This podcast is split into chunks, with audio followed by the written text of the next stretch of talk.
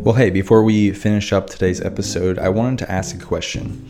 Did you know that we have a student leadership team at CLS West? Last year, we invited a few students to help start up the program, and this year, we would love for new students to apply and get plugged into this opportunity to be a student leader. Now, you might be wondering what does a student leader do? Student leaders are an essential part of CLS West. They have many serving opportunities, such as getting to work on a team to plan and execute different activities and ideas within the ministry. Student leaders will serve as peer connections to new students who are making their first time appearance at CLS and helping them find community and feel welcomed. At moments during the semester, the student leader may be asked to share their own testimony of Jesus' saving and transformative grace in their life. Also, they will have opportunities to lead games and activities with their peers, as well as opportunities to do calls to worship during our Wednesday night gatherings. The Student Leader Program meets after discipleship groups on Sunday afternoons twice a month to go over special assignments and development of their leadership skills. If this is something that your student would be interested in, please don't hesitate to contact me or Katie at one of our emails in the description below. Thank you and enjoy the rest of the episode. Take it away. Yeah, thanks, Thad. So tonight, um, talking in James 2 14 through 26 um, is really that idea that James talks about of our actions confirm our faith. So he makes the statement that faith without works is dead. And so that realization of um, it's really our actions that prove the faith that we have in Jesus. It isn't our actions that save us, it's our faith in Jesus' life, death, and resurrection that saves us, but our actions do matter. Um, they, they confirm our faith and they strengthen our faith in Jesus. Uh, they show the world of Jesus' greatness and worthiness when we live more like him than we live like the world. Um, so some some applications and things to think through for tonight is that we must let our actions align with our words and what we say we believe. So, what are some things that you our students know um, should make you different because you trust in Jesus, but maybe you're struggling with.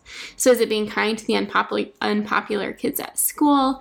Maybe telling your friends that you're a Christian, um, or even being generous with your time or money. So, what is it that the truth of the gospel can change in our actions um, rather than living like everyone else?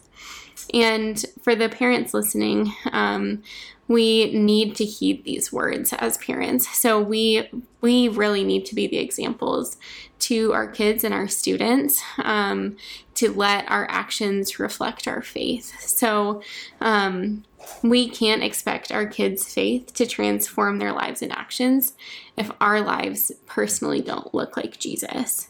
Um, so, in what ways is the Lord calling you to greater obedience to live in alignment with Him?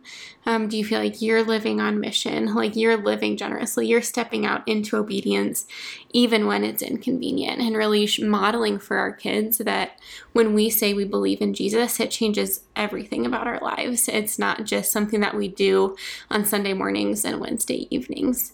Um, and but then it's also really important to explain to our kids why we're doing what we're doing so they don't just see that we're doing good works and then them leading them to believe oh these good works are helping mom and dad get into heaven. But no telling them hey because we love and trust in jesus that's why we're living on mission. That's why we're doing these things. Um, and then helping to challenge your kids if they've proclaimed faith in jesus how can you call them to live a life that's worthy of the gospel? How can you help them to to really let their actions speak boldly of their faith in Jesus. So that's kind of the the big idea for tonight that our actions matter. They don't save us, but they do um, represent Jesus to the world. Awesome.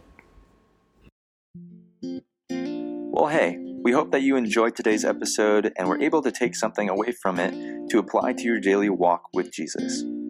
Our hope and vision for this podcast is that it would be used as a tool and resource for further discipleship in your home.